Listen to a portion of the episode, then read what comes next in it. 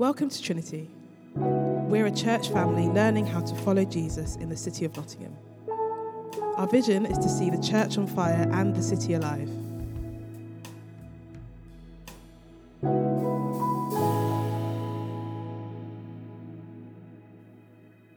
The reading this morning is taken from the book of Revelations, chapter 1, verses 1 to 8.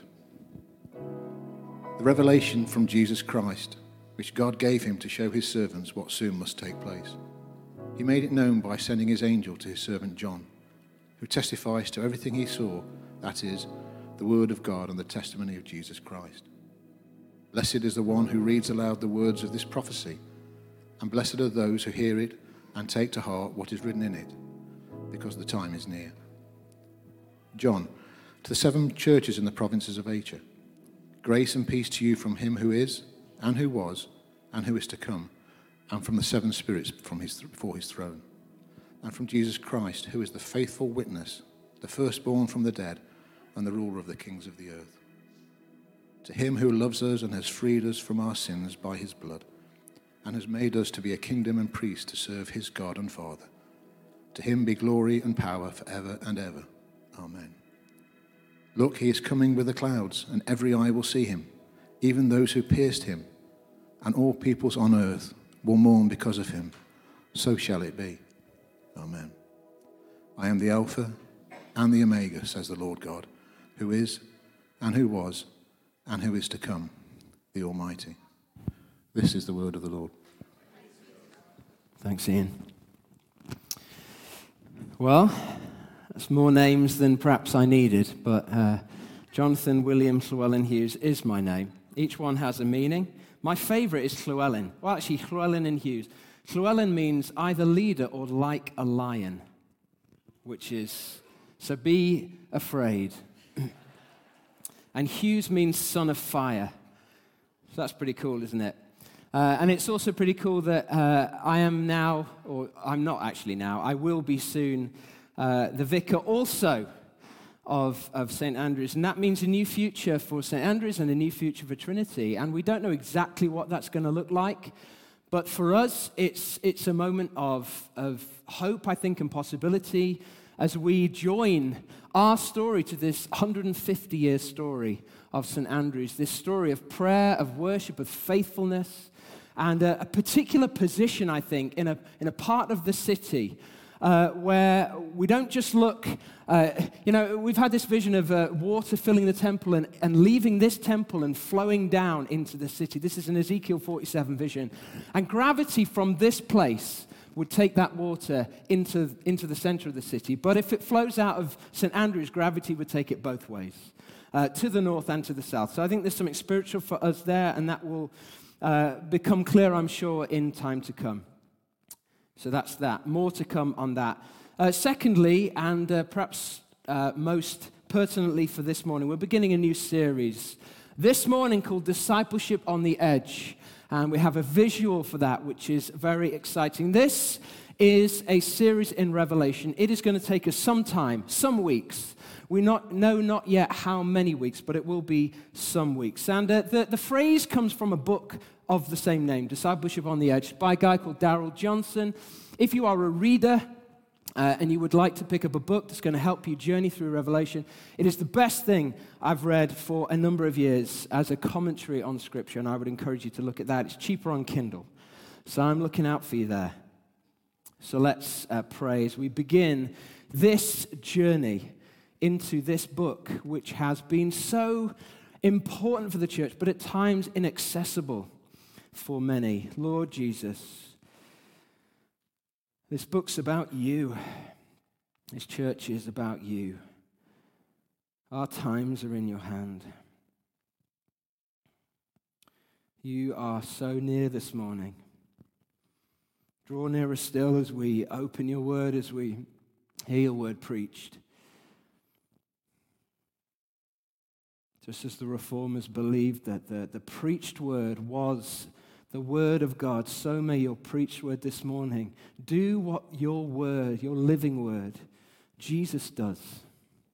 Bring life, hope, new possibility, even resurrection. And I even say, Lord, let it bring healing healing to bodies and, and fractured minds and burnt out souls.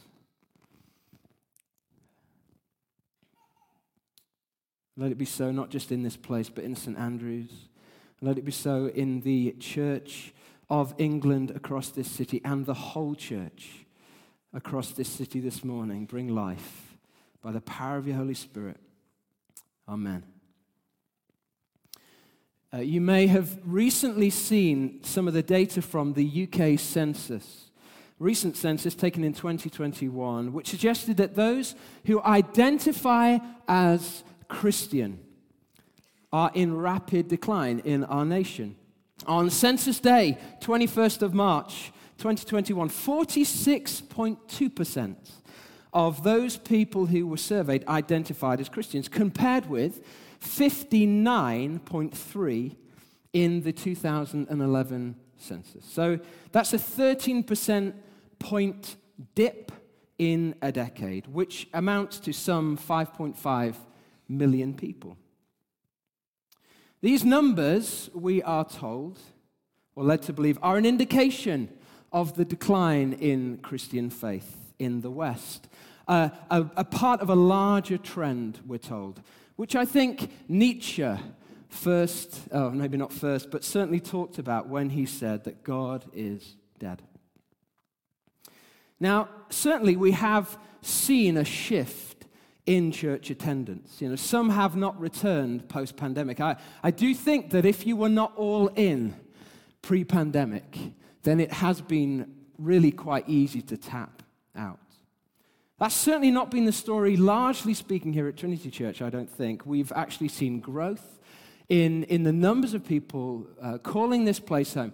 And we've seen all kinds of exciting growth within that growth. We are a far more socially and racially diverse church than we've ever been. We have far more people of color who call this place home. And we also have a growing contingent of internationals, which is a point of huge uh, encouragement and pride for us. We have a number of Iranians, uh, Farsi speakers, who call this place home. It's a wonderful gift to have them in the family. We have an, a growing contingent of Indians as well. And uh, also amazing to have those folks here, and many others as well. So it's not all about decline by any, uh, st- by any kind of measure. But I think what we are seeing decline on, and what this census I think picks up, is the decline in nominal faith. In my view, vital Christianity in this nation is in good health. It is not dying, but cultural Christianity is, is declining and very, very quickly. Now, we need to ask the question why might this be? Why might it be that cultural Christianity, that kind of tick the box in the census Christianity, would be in such radical decline? Well, I would contend that that is because uh, we no longer live in a nation with a fundamentally Christian worldview, but in one that is increasingly secular. Now, secular, that's kind of one of those words that you hear talked about a lot. I certainly use that term a lot. And uh, I wouldn't blame you if you don't have any idea what I'm talking about when I do that. I'm going to describe what secularism is briefly, not in order to give a history lesson, not to overwhelm you, but because it is going to be directly related to this message and to this whole series. Now, the simplest way to describe secularism, I think, is secularism is the attempt to build a life and, in fact, a whole society. It's the project that in, attempts to build a, a life and a society on the idea that you can have something approximating the kingdom of God without the king. A secular age is one in which people long for the kind of human flourishing offered by the gospel of Jesus Christ, but without any reference to the God of Jesus Christ. In fact, secularism creates an environment which is not just ambivalent about faith, but increasingly hostile to all faith, and I think particularly in this nation, Christian faith. Now, secular, uh, secular societies demand a kind of justice. They're actually very, very clear on the need for justice. They want human rights, peace, freedom, that's a word that's particularly valuable in secularism, and equality, equity. They want what is basically a modified biblical vision, but they don't want to have any restraint, no relationship to the king, no relationship to the one from whom this vision comes.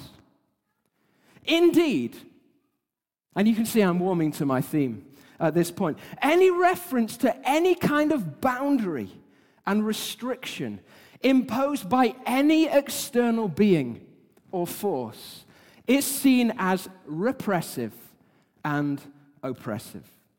The truly secular person wants the freedom to do what they want, when they want, how they want.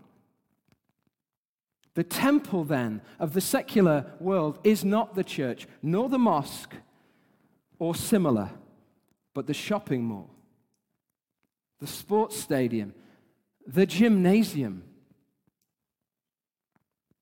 and perhaps most of all, the Apple Store. You laugh because you know it's true. Now, another key feature of secular societies, I'm almost done here with the secular stuff. It's good though, isn't it?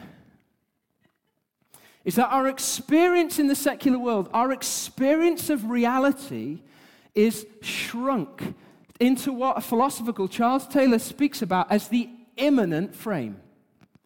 The immanent frame is the, immanent means right here, right now. The immanent frame is the stuff that you can handle, that you can taste, that you can see with your eyes, and that you can touch. It's what's right before you. The secular world denies the existence of the transcendent frame, the out there, the mystery, the wonder altogether. There is, in fact, in the secular mind, no mystery no reality beyond here and now. And we see this specifically as more and more of our reality becomes digital, defined by ones and zeros. The phone is the ultimate uh, mediator of secular reality. On the phone, uh, th- this small piece of glass and metal in front of us uh, this phone offers us, it's a portal into secular and digital reality. It's amazing at providing information, but absolutely useless if what you're looking for in your life is wonder and transcendence. In fact, it squashes wonder. The more time you spend on that thing, the less time you will spend in the presence of God. I believe that. And you can argue with me about that after the sermon. Now, because this is the way that our whole world works and is structured, we buy into this almost accidentally. Because we shop at shops that assume it, buy products that are designed around it, work in companies that speak to us about it, live under councils and governments who also assume it. And so often our prayer lives reflect this too. And all of this, and I'm now getting toward the end of the intro, all of this makes it really, really hard to be a Christian in a secular age. Really hard. This is the water against which you are swimming day in and day out. Not just hard to be a Christian, it's hard to be a theist. It's hard to be someone who believes that there is something more than what you can see. And you know this particularly if you're something like a teacher because our schools increasingly are radically secular places. Now, it's not the same kind of hard that it was to be a Christian in the first century. It's not the kind of, if I don't worship Caesar, I'm going to be taken into the Colosseum kind of hard. But it is really hard. The pressure to abandon faith is real and ever present you do feel like you're swimming against the tide. It's like living in a city where the lights, the street lights are so bright, you can't see the stars beyond them. And thank you to Mark for passing on that image to me. But here's the thing the secular world is not the real world. There has to be more to life than secular imagination, and there is more to life. There must be mystery, and there is mystery. There is love, there is meaning, there is hope. But what we need as disciples of Jesus is some kind of tonic to cure the hangover, some kind of way to enable us to perceive more than we're told there is. And such a tonic is given to us in the book of Revelation. Revelation? I hear you cry. My Bible stops at Jude. If I wanted dragons, I'd read Harry Potter, Pastor Johnny. Pastor Jonathan Williams Llewellyn Hughes. now, in Revelation, there is uh, an, a vision of reality that is much deeper than the one the secular world gives us. And so it's to Revelation that we are turning for these next umpteen weeks. Here's what we read in the book of Revelation The revelation chapter 1, verse 1. From Jesus Christ, which God gave him to show his servants what must soon take place. The revelation, not the revelations, but the revelation. And in fact, actually, the letter begins with three Greek words next to each other, literally and simply saying Revelation Jesus Christ. The word the or a revelation isn't even present. Revelation, Jesus Christ. Revelation, smacking you around the face if you're going to read this book. So we're left to guess is this our revelation? Is this the revelation? It is not clear. And secondly, we're not told whether this is our or the revelation of Jesus Christ. It could be that, or from Jesus Christ. It is not made clear to us. Is Jesus the content of the revelation? Or is he the source of the revelation? I'm going for both, folks. Sing on the fence as you would expect on a Sunday morning. Either way, it's about Jesus Christ. And I think that's the main point. And that's interesting, isn't it? Because how many times have you heard somebody talk about Revelation and not talk at all about Jesus Christ? They'll talk to you about the dragon, they'll talk to you about the beast, and tell you in great detail what these things mean, and they won't talk to you at all about Jesus Christ. It's all about Jesus Christ. This is revelation. And what that means, quite simply, is that what we're being given is a vision from beyond us, a picture, an image, an, an intervention so to speak, from beyond our world that penetrates the kind of uh, metal casing of this secular world and pokes holes in it so that we might begin to imagine something beyond it, something transcendent living outside of it. We've been given in this book a new way to see. And from that new way to see comes a new way to be. That's what this book is all about. It's a manual for radical discipleship in this age. And in fact, the word revelation is actually, uh, in a Greek, it's, the word is apocalypsis. And now some of you are getting particularly excited. Apocalypse, you hear. Yes, it's the word from which we get the apocalypse. Now, I know what you're thinking. You're thinking some end of the world uh, scenario. Perhaps you can imagine uh, uh, riding on a meteor with Steven Tyler singing I Don't Want to Miss a Thing from uh, the book, uh, not the book, the film Armageddon. Maybe that's what's in your mind. I don't know.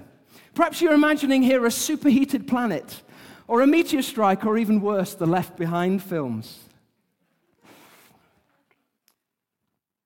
But the word apocalypse doesn't refer to disaster in the way that we use it today. Instead, apocalypse in this sense means unveiling, revealing, disclosure. It's when something that has been hidden is made obvious. It's to do with the lifting of a cover and the pulling back of a curtain. Apocalypse is what happens to help us to see things from God's point of view. It's when the stars begin to shine so brightly that you can't even see the street lights right in front of you. Here's what Darrell Johnson says The fundamental conviction of apocalyptic literature is that things are not as they seem. There is more to reality than meets the unaided eyes or ears. There is more to the present historical moment than we can deduce.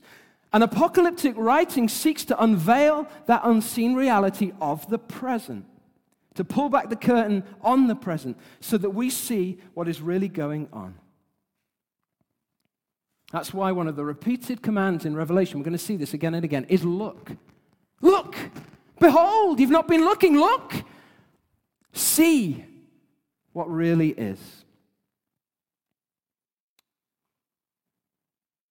So, the foundational idea behind Revelation is that there's more to reality than meets the eye.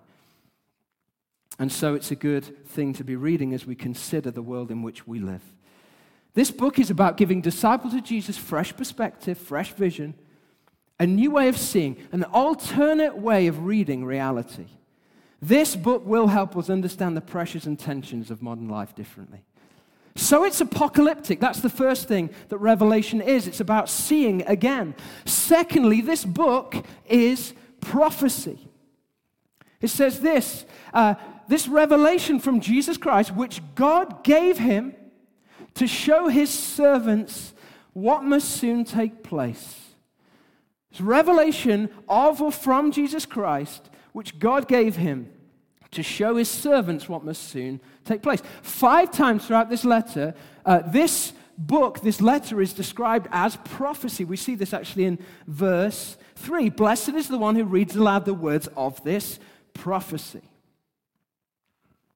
This is prophecy. Now, here again, we need to be careful, like we were with the word apocalypse, because prophecy is also something that we have particular views on.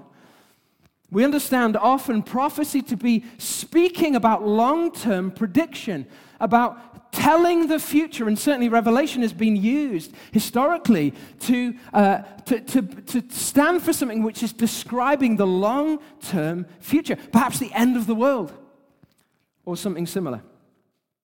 Now, biblical prophecy does often contain some kind of predictive element, but that is not what biblical prophecy primarily is trying to do. Biblical prophecy doesn't look to say what is coming, but thus says the Lord. It's forthtelling, not foretelling. You might say that prophecy is much more about declaring what is rather than predicting what will be. And this means that we should expect Revelation to be as much about declaring and unveiling things as they really were then for the people who received this letter, first and foremost, rather than speaking into this long term future. But because this is a message for them, we should also expect to hear and to understand that this is a message for us too. After all, the letters which form, um, the seven letters to the seven churches which form the early part of the book, remind us, or they say, uh, come and hear, come and see what the Spirit says to the churches. And so that's our third point. Secondly, we see that this is a prophecy. Firstly, apocalypse. Secondly, prophecy. Thirdly, we find that this is a letter. And if we're going to understand Revelation, we need to understand it as letter. This is what we read. Verse 4 John, to the seven churches in the province of Asia.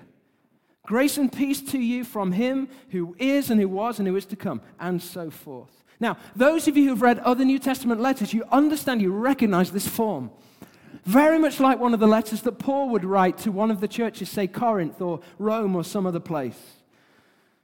This is first century letter. This is a formal style that John is picking up here. In fact, this is a circular letter, intended, as we see, addressed to the seven churches in the province of Asia. It's a circular letter, with a series of churches, to seven churches who all would be expected to read the other churches' letters. This is not kind of some generalized apocalyptic literature, not some generalized prophecy, but it is specifically written to a group of people in a specific time and place, facing a specific set of challenges. And the fact that it's a letter means John, before he is uh, the poet and the prophet, which he is, he's also a pastor. And he's writing this letter with a pastor's heart, caring deeply about a group of churches who he's connected to, but who, who he is physically separate from. And we'll learn more about that next week and what it means that he would be on Patmos. Now, I have some experience pastoring from a distance because I had to pastor not alone, but I had to pastor along with Amy and our team. You lot in the pandemic. And being physically distant from those of you who were part of this church at that point was very, very difficult. Pastoring you through Zoom was very difficult, not least because our dog kept interrupting every single special spiritual moment that we had. Those of you remember Willow, the worship dog, you, you remember those days. I think back on those moments, and every single sermon involved just a, a collapse into tears. And it wasn't even because the stuff we were talking about was particularly emotional. We were just on the edge all the time, on the edge of breakdown. And maybe you felt the same way too. Now, John is pastoring his people from a distance here, but he has no Zoom, no WhatsApp, or nothing of the kind. So he writes this letter to them, and because it's for them, it is for them, but because it's for them, it is also for us. As I said, this prophetic apocalyptic letter says to the churches, let anyone who has ears to hear what the Spirit is saying to the church. Not just to those churches, but to these churches, to any church in history, and to us, and to the church in this city at this time also. Because it's for them, it's also for us. Seven churches, you know, you're going to find that symbols in Revelation have meaning. Seven is the biblical number of completion. This is a vision not just for seven specific churches, but for seven, the complete, the whole church. And as we get into those letters in coming weeks, we'll see that their significance is for us today. So I've told you a little bit about what this book is. I've said a little bit about the context in which we are as we receive this book. And finally, let me draw this together as we come into land and tell you why then we would be looking at a book like this as at a letter, apocalyptic letter apocalyptic prophetic letter, dear friends. Impress your uh, friends with that this week. I, I or don't. Well, it, it comes back. Why are we doing this? It comes back to the meaning of apocalyptic. What is this about? What is this letter really about? It's about seeing again.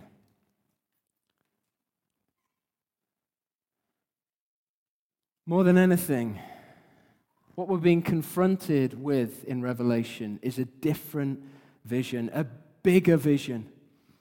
And at times, honestly, the vision is, is genuinely terrifying.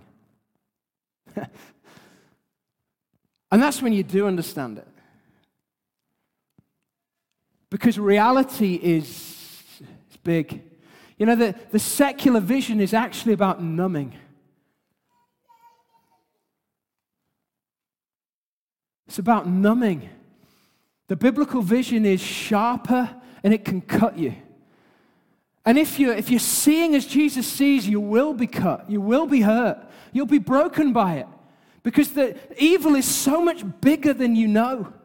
It's so much more deep. Do you know that the world is so much more stained by evil than you know?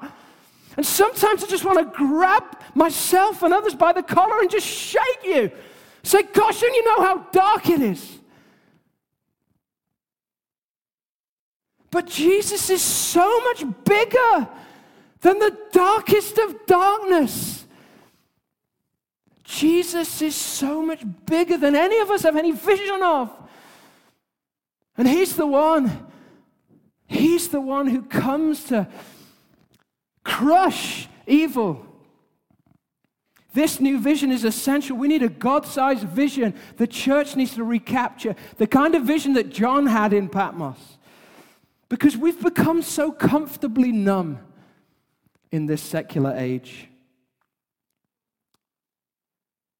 Listen to this. It turns out, Darrell Johnson again, Although the seven churches of Asia to whom the revelation was first addressed were facing various degrees, varying degrees of persecution, the greatest danger was not the persecution itself, and never really is, but rather spiritual complacency. That is, believers were uncritically benefiting from the seductive riches and might of Babylon. which at that moment in history was Rome. The last book of the Bible calls us to a radical discipleship, to all out courageous loyalty to the Lamb in a world feverishly worshipping the beast.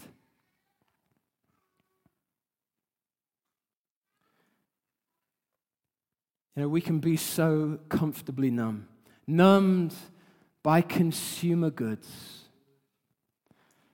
numbed by the stuff that we want, that offers us comfort, that offers us some kind of freedom, numbed by a, a vision of justice that doesn't even ever reference itself to Jesus.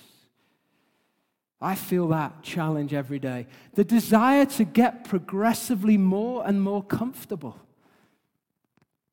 When the biblical vision of discipleship is to lay aside comfort, to become more radical day by day, not more comfortable. If we're honest, we need to recognize that large parts of the church and even large parts of our own hearts are now secular too. Which is to say that it's easy for us in the church today to lose sight of the King in all this talk of, of the kingdom.